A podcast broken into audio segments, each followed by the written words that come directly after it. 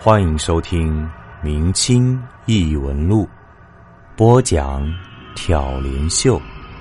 本节目由喜马拉雅 FM 独家播出。小鬼搭车。今天这个故事的名字叫做《小鬼搭车》。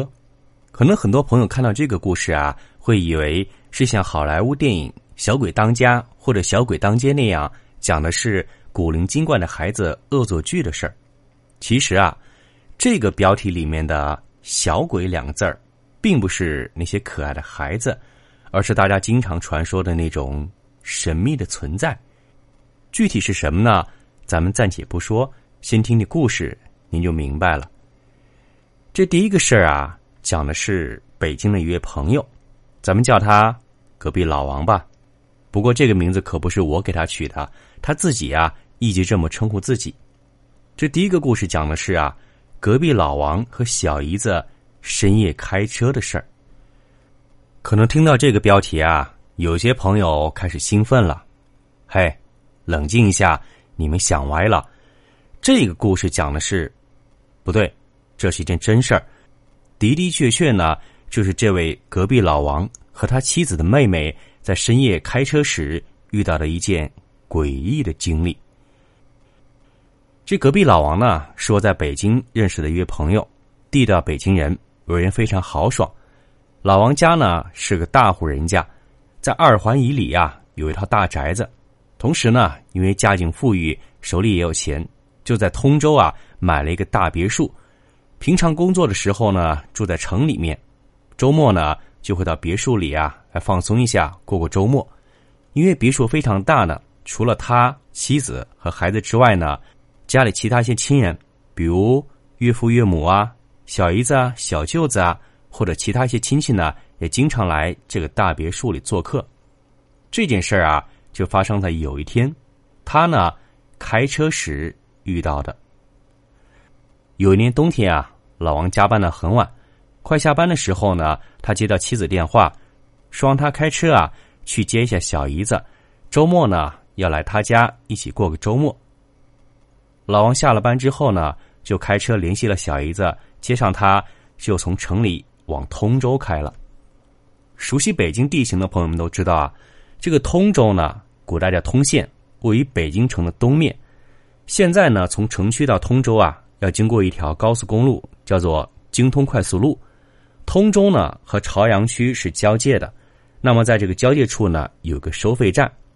这件事儿啊就发生在他们过了这个收费站，在这条高速公路上。因为当时是冬天，老王接到小姨子往回开之后呢，已经很晚了。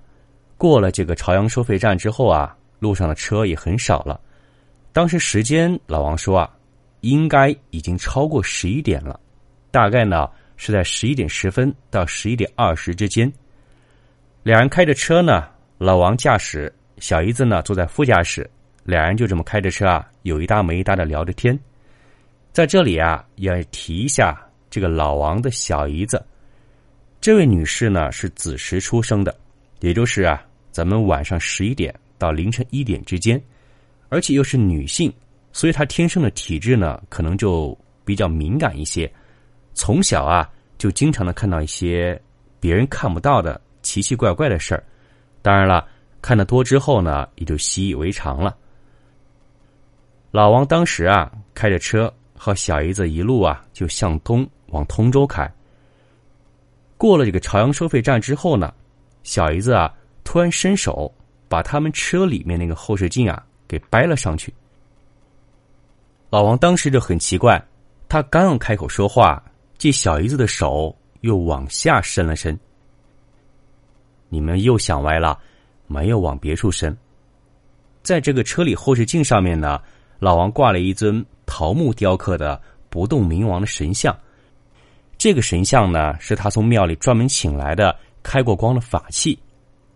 他小姨子的左手呢，就握住了这尊不动明王，同时啊。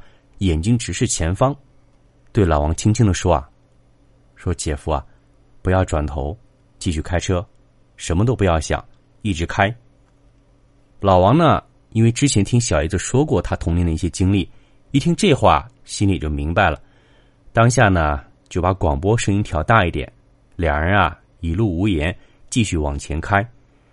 就这样，大概又开了有五六分钟的时间，小姨子的手呢一直握着那尊不动明王。开了这一会儿之后呢，他把手松开，放回了原处，表情呢也变得轻松起来，说：“姐夫，没事了。”其实啊。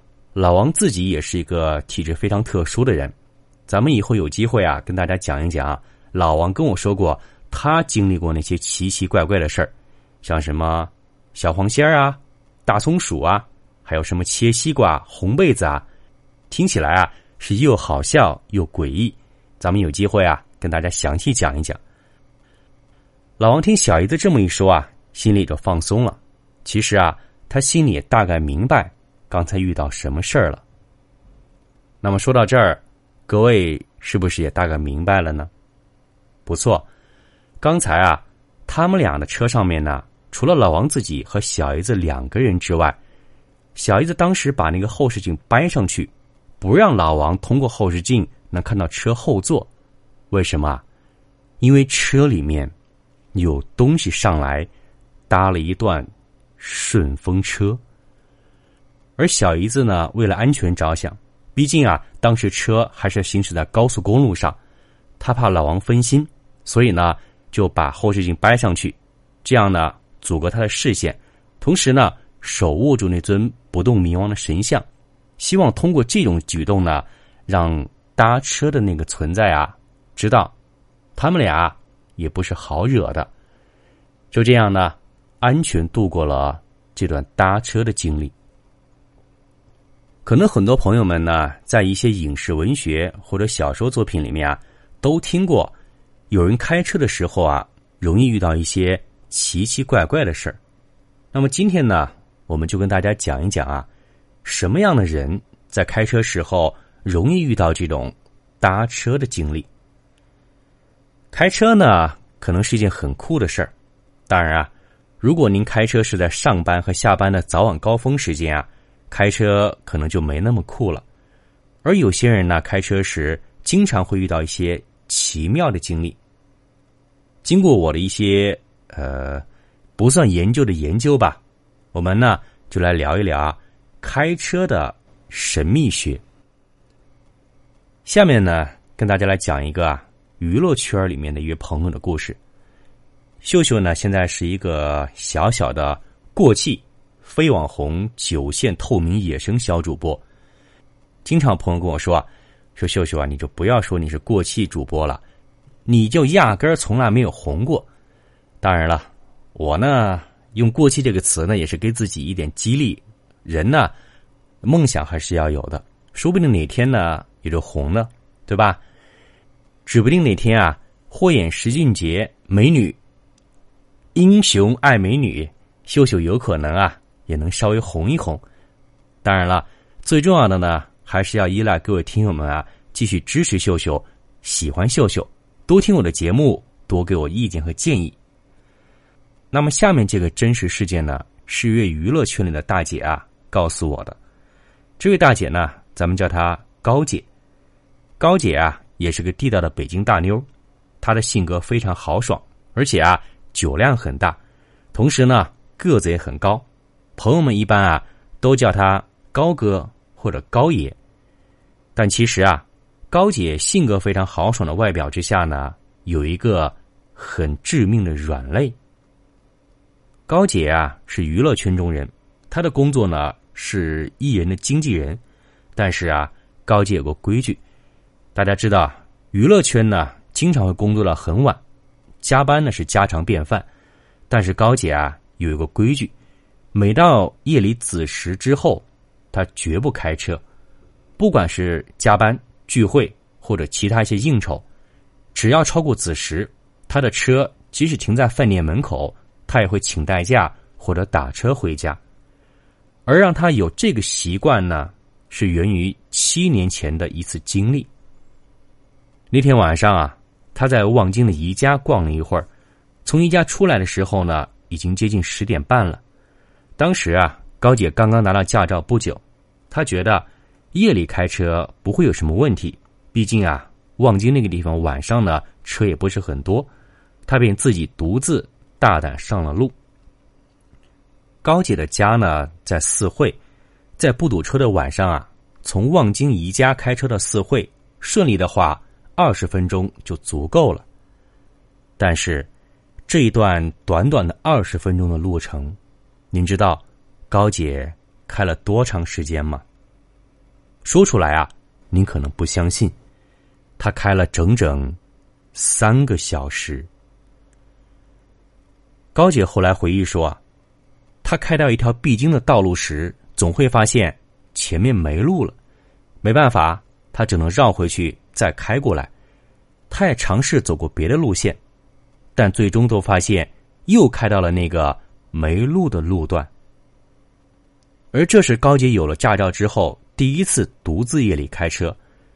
虽然后来他七绕八绕的开了三个小时，终于开回家了，但是啊，他心里。已经有些害怕了，而第二次的经历呢，让高姐啊更害怕了。高姐是在娱乐圈打拼的人，作为经纪人呢，他要陪着自己家的艺人啊去片场拍戏。这个拍摄基地呢，当时在顺义。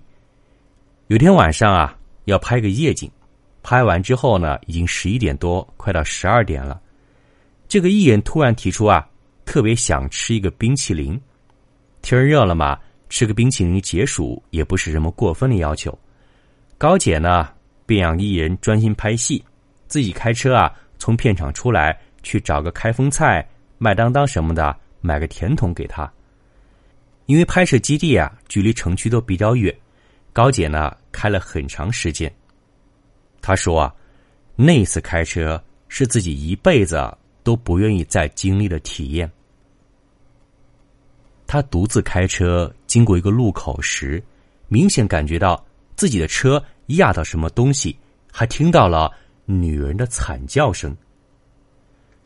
他立刻停下车，下车去看看，结果什么都没看到，地面上没有人，没有东西，更没有血迹，但是刚才的感觉是真真切切的。这两件事儿呢？让高姐对夜间开车啊充满了担忧和恐惧。而其实啊，在咱们身边啊，像高姐一样在开车时遇到一些奇妙事情的人啊，还有很多。比如下面这个李大爷。李大爷呢，是我在打车时候遇到的一位老牌出租车司机，他已经有十六年的出租车驾驶经验了。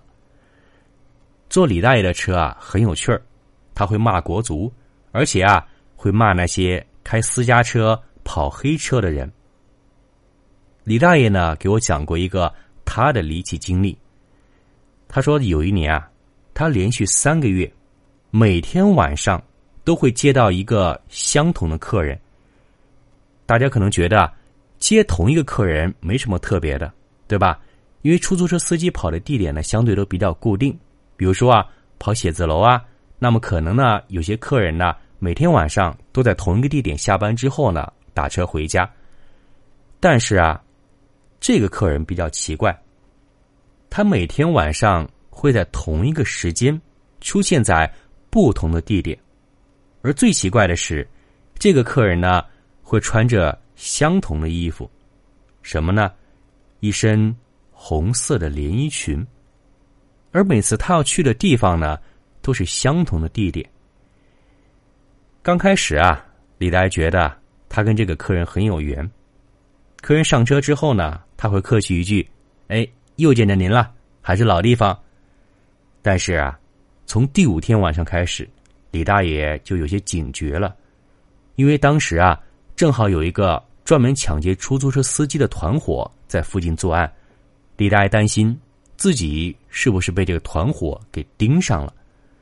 但是啊，日子更久一些，李大爷觉得这个女孩应该不是个罪犯，因为他一直非常客气，而且每天啊都会多给一些车费。就这样，他送这个客人持续了整整三个月。终于有一天晚上，他再也没遇到这个女孩。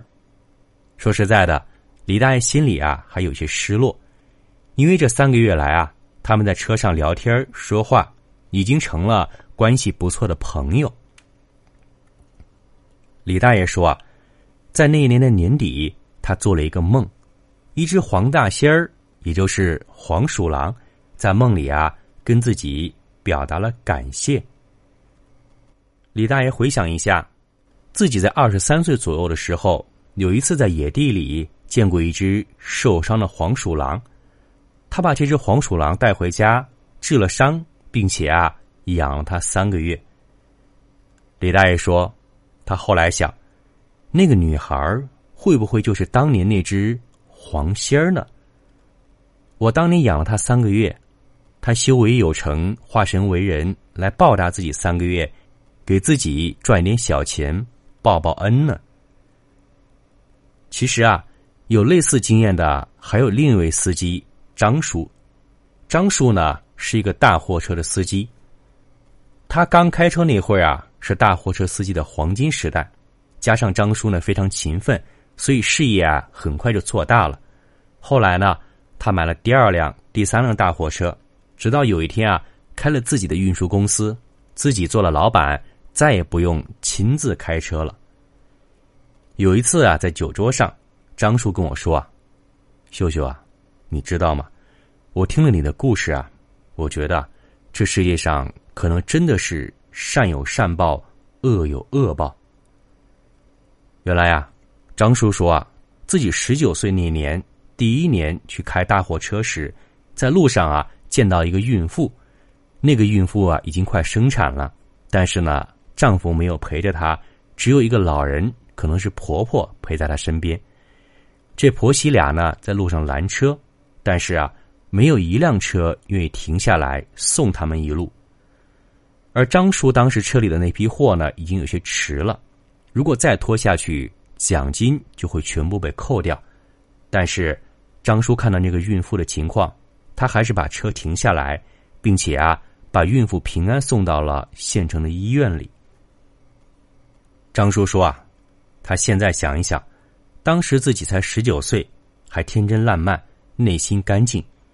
他特别感谢那时候的自己做了这么一件善事儿，要不然，他这样的人怎么能像现在这样有出息呢？”张叔这些话可能听起来有些迷信，其实许多大货车司机啊都有点迷信的思想，因为说实在的。大货车司机还是一个高风险的行业，而张叔自己呢，就有过三次与死亡擦肩而过的经历，可是都侥幸活了下来，基本没受伤。而且啊，张叔初中都没毕业，除了开车呢，什么都不会。他的家境也非常一般，但他现在啊，已经是一个年收入上百万的人了。他觉得这一切都是因为。自己当年做了善事，而且啊，诚恳做人，给自己带来的福报。那么，据统计呢，人们在开车时候遇到的一些神秘事件啊，大概有十种。在这里呢，跟大家来统计一下。第一是遇到传说中的鬼打墙，比如说莫名其妙的迷路了，或者啊，路总是开不到尽头。第二呢，是遇到奇妙的客人，比如有可能是妖物或者鬼物。第三呢，是遇到一些奇怪的生物，比如在美国西部啊，有人坚信啊，自己开车时就遇到过狼人和吸血鬼。第四，是独自一人的车里面忽然传来声音，而且这声音啊，好像在跟自己说话。第五呢，是开车时忽然睡着了，但在梦里啊依然在开车，在突然醒来时会发现自己和梦里所开的是同一条道路。第六，车厢里突然出现了神秘的手印，可能是血色的，也可能是黑色的。第七，人在车外面，车忽然自动点火，甚至走了起来。第八呢，是一些路段和区域啊，总是发生恶性交通事故。第九呢，车上某个座位啊是传说中的凶座，朋友、客人坐在这里啊会得病、出事故，或者啊遇到一些麻烦。第十呢，是车里的电台啊忽然传来神秘的声音。一般认为啊，导致开车时遇到这些神秘的事件呢，有三种原因。第一啊。是个人的命格以及当时的生理心理状态。第二呢，是所属地区的风水布局。第三呢，可能就是更加神秘的因果了。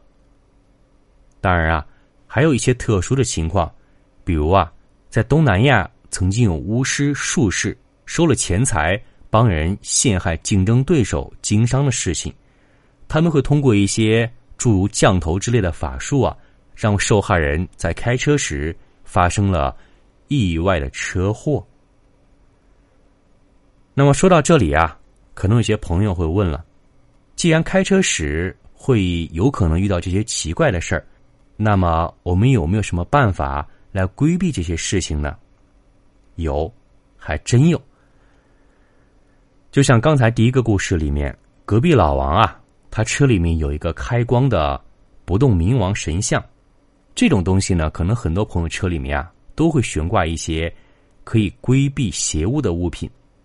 但是啊，一些所谓的开光宝物呢，这个开光宝物啊，要打个引号，可能并不具备啊真正的实力。我这里建议啊，如果各位没有机缘得到真正的护身宝物啊，其实啊。有一种护身之物啊，每个人都可以得到，而且啊，效果非常好，那就是父母的东西。父母的东西呢，对孩子的保护是非常大的，因为啊，父母的感情和思念有极强的保护力。一般来说啊，我们可以选择父母送给您的礼物、父母用过的物品，或者说啊，父母的头发做成了发接等等之类。如果说没有得到真正的开光护身宝物之前，用那些买来的所谓的工艺品，我觉得啊可能啊会起反作用。说到这里啊，我特别说一下，有一些东西是不建议，甚至建议您啊避免放在车里面的，比如说啊骷髅形的装饰品、艺人的贴画和镜子。这镜子呢？要单独说一下，有些司机啊会喜欢在车里悬挂或者摆放镜子，但这并非是最佳的方法。事实上啊，普通的玻璃镜子并不具备足够的这种功效。以风水圈常常使用的八卦镜为例，真正的八卦镜应当是铜镜，而不是玻璃镜。当然了，最好的八卦镜呢还是桃木做的。因为玻璃进入中原的年代非常晚，而在这之前啊，中国的镜子都是铜做的铜镜。长期在车里呢放置玻璃镜子啊，其实并不好，因为在夜晚啊，镜子会吸收各种奇怪的能量，并发生一些能量场上的变化。关于镜子啊，我们以后会专门开一期啊，具体来讲一讲镜子使用的禁忌。和注意事项，而骷髅形或者骨制品呢？这些装饰物啊，放在车里也不理想。在装饰车内空间时啊，我们应当追求温和平顺，而非追求另类。过于另类的设计呢，会造成奇怪的磁场和气场的出现，进而容易吸引那些奇怪的事物和存在。我们中国常见的车内物品呢，比如神像、佛像、伟人照片、中国结、福禄。一般而言呀，命格正常的人使用这些常见的物品就足够了，并不需要追寻非常特殊的法物或者说宝物。另外啊，从健康角度来讲，孕妇呢是不适合开车的，但是。如果孕妇真的需要自己独自开车出门，并在夜晚出现在路上啊，其实是不用过分担心的。人在孕育的过程中会形成巨大的阳气场，一般的阴邪之物啊根本无法近身。那么说了这么多啊，最后再给大家总结一下，开车时候呢有哪些情况啊需要多加注意？其实啊，在开车时最重要的是交通安全意识，各种护身宝物呢只能起到一些辅助的作用。最关键的，您还是要牢记：道路千万条，安全第一条；行车不规范，亲人泪两行。其实啊，在选择汽车时，也有一些风俗啊以及神秘学角度的禁忌和考虑。比如说，五行火旺的人，最好不要选择像三菱啊、奔驰这种标志上有很多尖角的车，这样呢会加大。火之力，当然了，三菱啊、奔驰啊这种车呢，特别是奔驰啊，我也很喜欢。可是呢，对于我来说，可能还要再奋斗个十几年吧。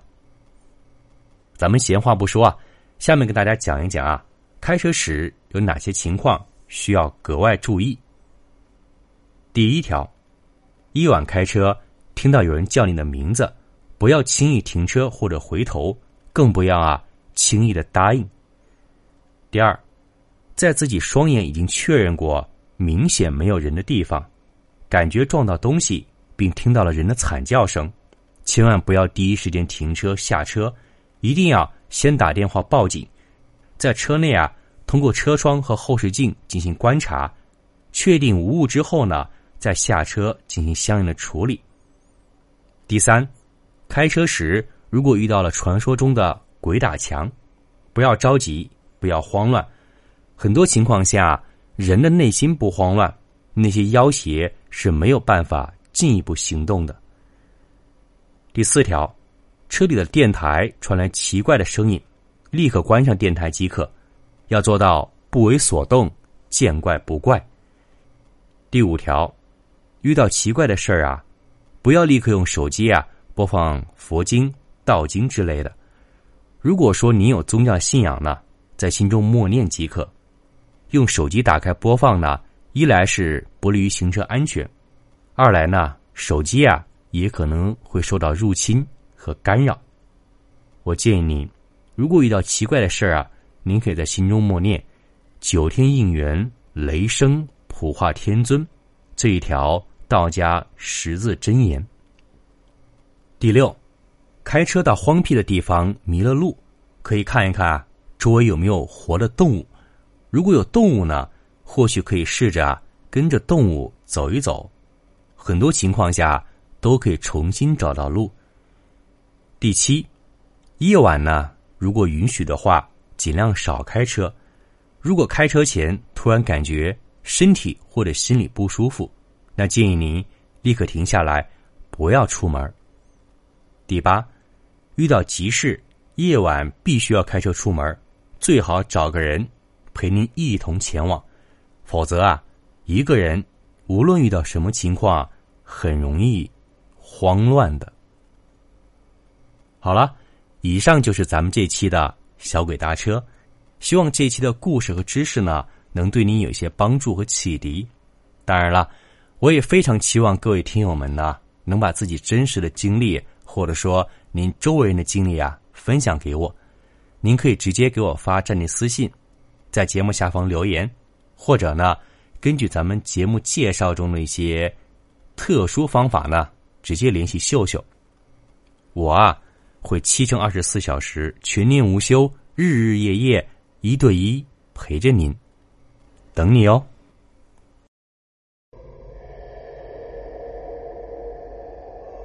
本集播讲完毕，感谢您的收听。如果您喜欢，请您评论、点赞、转发。咱们下集再见。